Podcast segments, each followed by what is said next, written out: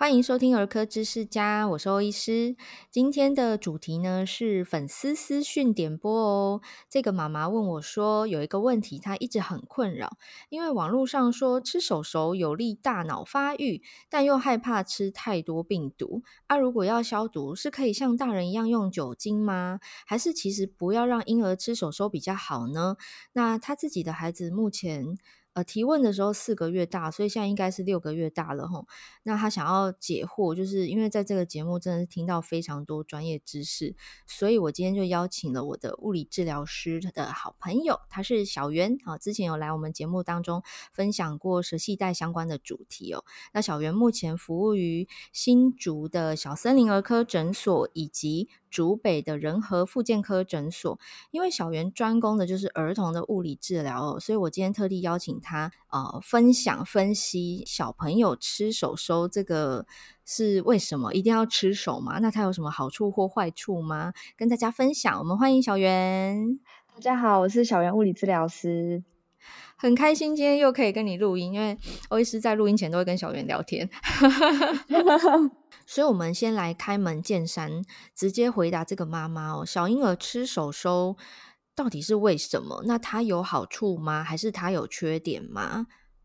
那小朋友吃手的原因，不外乎就是想要安抚自己啊，刺激或者是自我娱乐。那通常他们会在两三个月的时候发现他们自己有手手，然后开始吃手。那通常会在二到四岁的时候，自己慢慢就停止吃手的行为。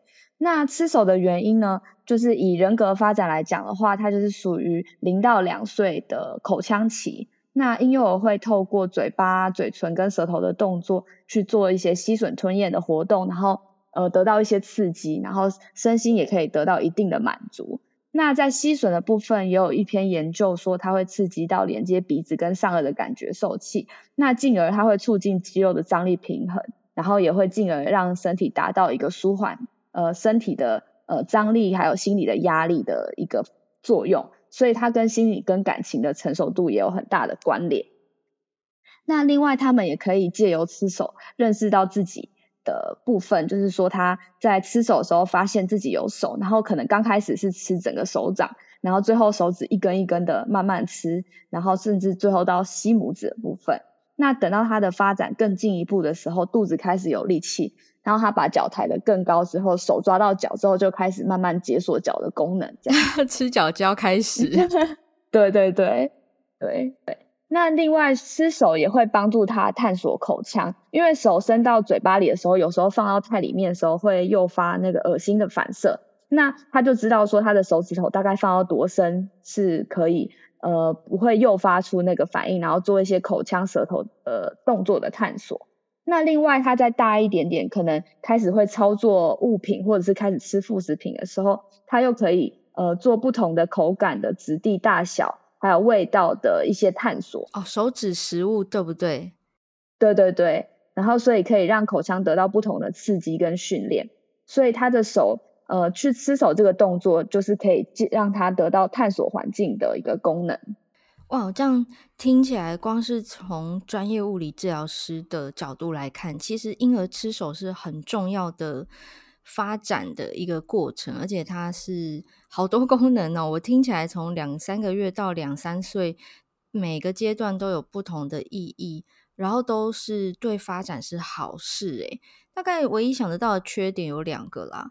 一个是像这个妈妈担心的，就是阿手摸东摸西又吃，就是吃进细菌病毒嘛。嗯。然后第二个坏处就是有一些孩子吸大拇指吸到后来戒不掉，那个手指指甲都烂掉了，他还在吸，非常困扰家长。然后有一些人我是看到他吸到那个牙齿的齿颚的那个弓形都变形了，会在儿童牙科那边碰到，可能需要矫正或者是做一些介入的的状况这样子。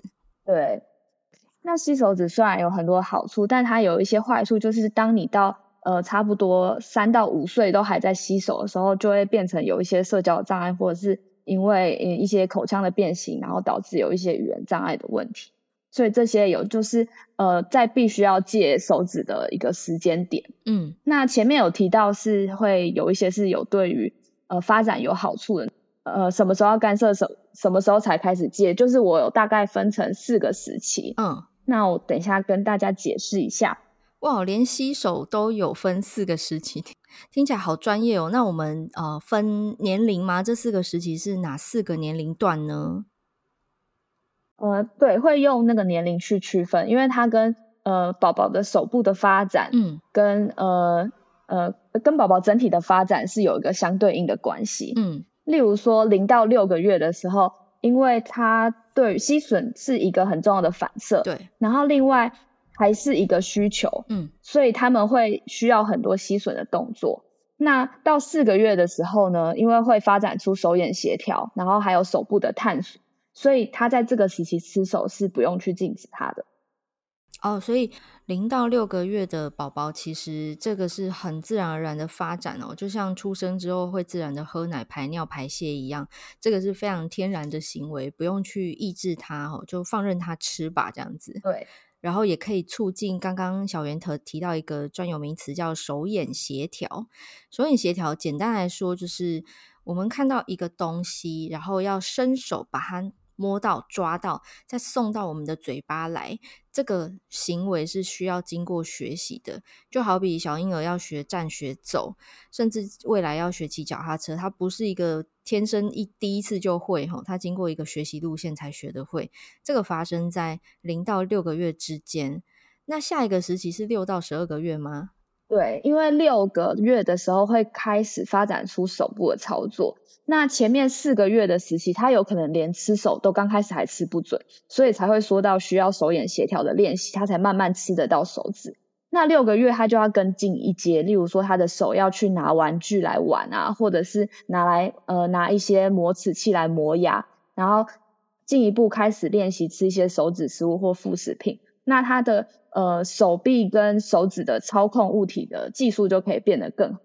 那所以吸手指的呃动作会慢慢的减少，但是还是非常呃还是在一个必要的过程，就是它算是一个过渡期，然后还是一样这个时期不用过度去干涉他吃手的行为。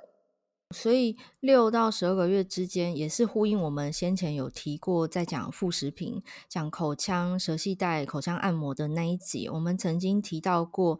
而且那时候小圆，我记得你有特地提醒听众朋友，六到九个月其实还蛮。蛮黄金期的哦，就是他口腔的探索啊，然后各种食物的质地啊、味道的整个类似开发或训练哦，在这个时期还蛮关键。原来他还呼应到他手部能力的增加，所以这个时候很适合让小朋友、小婴儿吃手指食物，让他用手抓握，然后送到自己的嘴巴哦，自己拿自己吃，对不对？对，他连甚至玩玩具都是也是从嘴巴去认识啊，对，都会拿来吃看看、摇摇敲看看。对，对我们在摇看看。我们在讲那个亲子共读的时候，也会说你可以买布书哦，因为这样你可以清洁，然后也不容易撕烂哦，就让这个时期的婴儿去探索。对，那这个是第二个时期，而且是不需要抑制，对，对吗？对啊，就是还是可以让他去自由的探索环境，嗯，然后去认识一些不同的质地的物质啊，嗯、就是跟手指不一样的质地的物质。嗯哼，再来下一个阶段是一岁到三岁的时候，他等于是一个观察期，嗯，就是爸爸妈妈妈可以开始要去注意他什么时候会吃手，然后呃，因为吃手已经不是必须的，他已经慢慢会在这个时期转变成一种习惯，所以呃，宝宝吃手的频率，然后是多大力吸。然后都要开始去呃注意看看，例如说有一些宝宝会在疲倦的时候吃手，那有一些是呃跟睡眠相关，例如说他只有抱要睡觉的毯子他才会吃手，或者是说他肚子饿的时候他吃手，还是说他焦虑的时候吃手，或者是他有一些习惯性，例如说看电视或是听故事或者无聊的时候就吃手，那爸爸妈妈要去找出原因，然后在这个些时期做一些转移。请问转移是什么意思？就是呃，比如说他在看看呃，不要说看电视，他在听故事的时候吃手手，我要做什么样的转移呢？改吃贝贝吗？不是，就是例如说，呃，我们在听故事的时候，他有一些吃手的动作，那你可以请他说，哦，那我们今天来指一下这个故事里的小兔兔，然后他这时候就会把手指头从嘴巴里拿出来，哦，因为他要去跟。这个故事有互动，分配任务，让他的手要去动手做，然后他就可以移除吃手这个这个 routine 哦，这个习惯。对。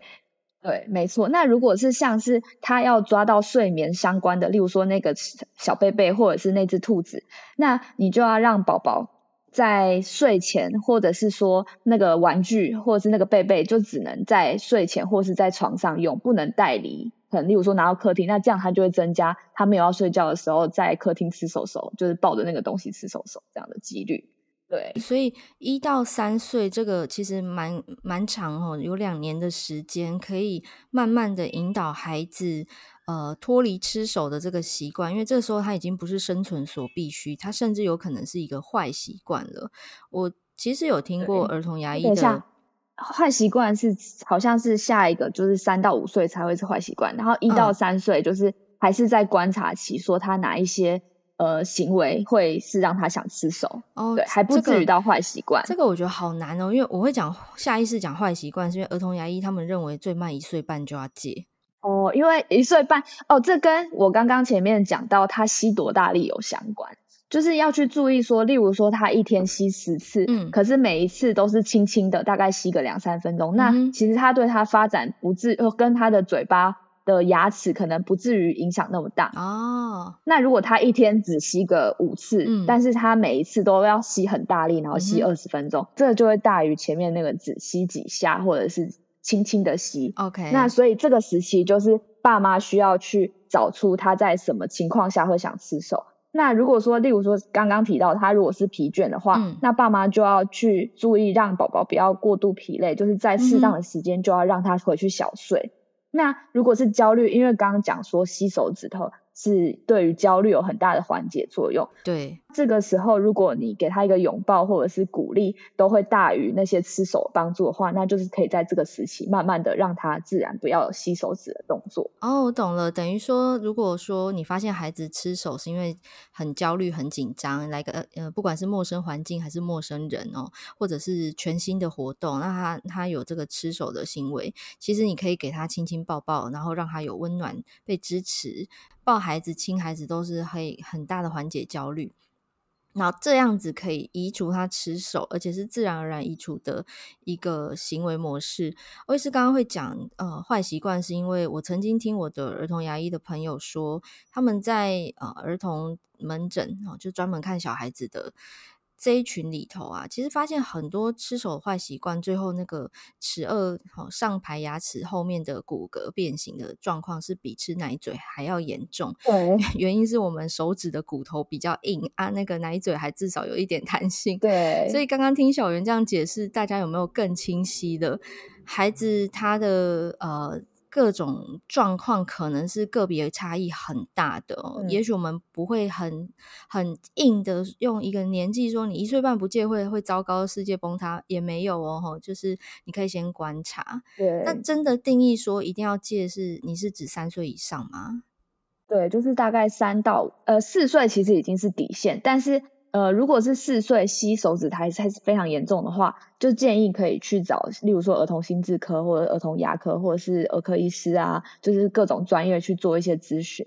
那因为这个三到五岁的时候，他宝宝的发展有更多的自我管理跟调试压力的技能，所以其实吃手的好处就是他也不会得到安慰或者是娱乐，就是负面影响是多于正正面影响。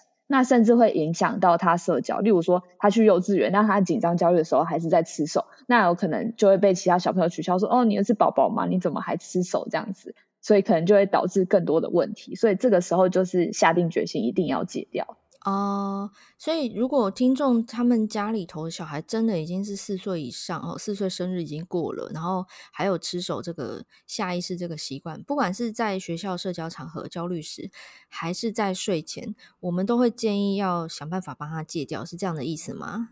嗯，就如果宝宝是在一岁到三岁的话，他只有睡前吸一下下，那对他的发展跟口腔影响不至于太大。那这个时期是暂时不用干预，只是说四岁左右的时候呢，因为宝宝他已经可以跟你沟通了，所以其实这个时候你要戒掉一个东西，必须要呃他自己心里也有想要戒掉，所以可以借由一起沟通啊，然后避免去笑他或者是骂他，然后让他达到戒掉手指头的一个那个的行为，这样妈妈就可以避免这样子。对，我懂，我懂。不要威吓恐吓他，这这个是很不要说下下策，就是他不要成为一个策略哈。对对对，我们会建议就是用温和的方式，比方说你可以用绘本。对，有时候小朋友听绘本故事，他听得喜欢了啊，他就会带入故事主人公的喜好。嗯，所以当故事主人公爱刷牙、勇敢看医生哈，那他就会愿意刷牙呀，然后愿意看医生啊。那个戒手手搞不好可以用这一招，自然而然的帮他戒除哦。对，那真的有困扰。就寻求专业人士的协助嘛，比如说可以去找小圆。对啊，另外其实还有一种方法也可以建议，就是用正向强化的方法。嗯、那虽然他可能花比较多的时间。什么是正向强化？正向强化，例如就是说他呃做了什么事情不洗手，大家可以得到一个贴纸啊，嗯、或者是收集小卡片啊，嗯、然后贴在冰箱上哦，换得奖励。对，就给他一些奖励，立马有成就感。对，虽然处罚的方式也是蛮有效的，而且时间不用那么长，但是有一些家长可能会选择涂辣或涂苦啊，或者是失手就罚站。嗯，那他虽然可以更快的戒除，但是当你没看到的时候呢，他一定偷吸啦。对，而且说不定还有补偿心态，吸的更多更大力。对，我记得 小时候被家长禁止什么事，内心会更想要去做。诶，我不知道大家有没有观察到，就是当你跟孩子说。比如说你走在路上，然后他蹦蹦跳跳的，你叫他不要跳，好好走路，他更爱跳哦。对。然后如果前面有一个水坑，你你希望他不要踩，你说不可以踩水坑，他硬要踩下去哦。就会有一种呃，你没看到的时候，我还是要做这种感觉。对啊，我不知道大家有没有印象自己的青春期，嗯、像我青春期大概可能算是唯一的叛逆吧，就是我们。我妈不准我看漫画小说，然后就还是 偷偷去借，在她看不到的时间偷偷去借，偷偷看。对对，而且听说有一些家长虽然涂辣，那但是好像对肠胃比较刺激。嗯。然后所以有另外一群家长，就是他们发现了一个产品是涂苦的，就是像涂指甲油涂上去。嗯。那小朋友只要吃到，他就会说好苦哦，那他就会不敢吸。嗯哼。这个方法也是有效，可是他要中间度过一些，例如说。他想睡觉，然后洗澡就觉得好苦，就会哭闹啊，或者是说他要吃个东西，然后舔到手也觉得很苦，然后也是很崩溃。对对，当然是都有效，对，但是就会比较建议是一起沟通啊，然后一起呃去想办法怎么戒掉这样子。嗯哼哼。那如果说呃小朋友在学校被笑的话，那你也可以把这个当成一个机会教育，然后就会跟他说哦，那别人的看法看起来怎么样？嗯，嗯对，但是你当然也不要一起去取笑他。对，OK。好，那那我知道了。我下次在门诊遇到这样的孩子，家长跟我讲的时候，我应该要想一个方法来协助这个孩子。就是因为家长会希望医生开口跟他说不要洗手手，或者是不可以洗手手。嗯、他希望我们给的是一个负面强化的指令。嗯一个命令，因为他们认为小朋友比较听医生的话，小朋友比较听老师的话。可是我我现在听完你这样子鼓励大家，我觉得我应该要换一个方式，我不要附和家长，我可能 要想办法让这个孩子 觉得他是被支持、被帮助的。对对对，最好是先从就是观察他的行为先开始，然后了解为什么他想要吸手指头这个部分开始，那可能有共识了之后会比较好戒掉。哦，我们先协助孩子认识他在什么时候会吃、会洗手，然后让他认识这个情境，比如说是焦虑、是紧张，先让他认识这个情绪跟情境，然后让他知道说，哎，我们可以一起来解决。嗯，哦，这个好难，我觉得这要另辟一集。我们最后先来讲一个也很常被问的，就是可不可以用奶嘴来替代吃手？假设今天这个孩子也愿意吸奶嘴。因为有一些是死都不肯吸奶嘴，他就只吃手，那那就没没什么好替代。那、如果是愿意的呢？通常就是把呃吸手指头用吸奶嘴来替代的话，呃也不是不行，但是它等于就是把一个问题转移到另外一个问题上，因为之后还是有戒嘴的问题，所以其实要看家里的一个风风格跟风气。看家长想要怎么决定是没有一定的答案，但我个人觉得你把它换成吸奶嘴的话，呃，并不会解决吃手的问题。哦，OK，所以呃，真的没有任何，比如说在出门在外，像这个妈妈担心的，哎，我会不会因为吃手收，然后吃到外面脏脏的细菌病毒？哈，你短暂的时间替代奶嘴，我觉得这个无可厚非。对，这是哦，对，是可以的。对，可是他没有解决到根本的原因哦，比如说他是因为焦虑要吸，还是他因为想睡要吸，哈，等等的。对，也不用说看到他在吃手就剥掉直接塞奶嘴，这个就没有必要。OK OK，就是不要 挖铜墙补西墙这样子。对 对。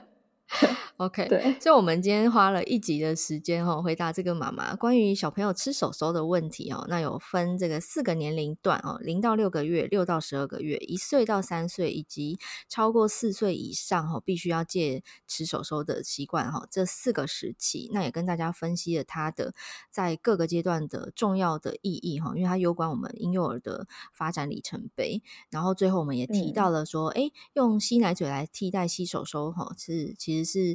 呃，没有比较好哈。那最后我们呃，因为刚刚讲了还蛮多专有名词的哈，也许有一些欧医师也没有解释到。那如果听众朋友有问题的话呢，可以私讯问我们小袁哦。我们小袁是专业的儿童的物理治疗师，那他有一个粉丝团。那欧医师等下会把链接放在资讯栏里头。我们最后让小袁介绍一下啊、呃，关于你的粉丝团，还有你在小森林儿科诊所以及仁和复健科诊所呃，跟一个牙科诊所对吗？相关的服务。对，让听众朋友知道哈，当小朋友有这方面的问题，可以去哪里找你呢？哦，我目前这样在小森林儿科诊所，呃，是可以遇到一些，例如说需要泌乳咨询的小朋友，因为我最近拿到了国际泌乳顾问的证照，所以呃，有轻微问题或者是喂食问题的话，都可以找我。那另外就是结合呃发展相关的问题，都可以做一些咨询，以及一些呃不确定小朋友发展的问题，都可以来找我做一些筛检。那因为之前有提到舌系带的问题，所以我们现在有跟呃新竹的天晴牙科合作，就是他们在镭射剪完舌系带之后呢，我会帮他们做一些口腔的训练。那如果是轻微的宝宝有舌系带问题，就会在诊间直接呃切完舌系带就做轻微的练习。那在仁和复健科诊所，就是如果呃已经确定有发展迟缓的诊断呢，那也可以在那边早疗的时候可以遇到我。好的，今天非常谢谢小袁哦，专业的儿童物理治疗师来到节目当中，跟大家分享关于婴幼儿的各个重要的发展里程，还有就是吃手收哦这个小动作，可是它背后代表的大意义。那如果大家听完还有问题，或者是你有进阶想要点播其他的主题，想要听小袁来节目中分享，欢迎私讯欧医师，我会把我的 IG 连接放在资讯栏里头哦。那非常谢谢大家的收听，也邀请大家动动用。手指把这一集分享给你周遭的新手爸妈，或者是家有二宝哈，就是小幼儿的家庭哦。谢谢大家的收听，那我们下次空中再见，拜拜。拜。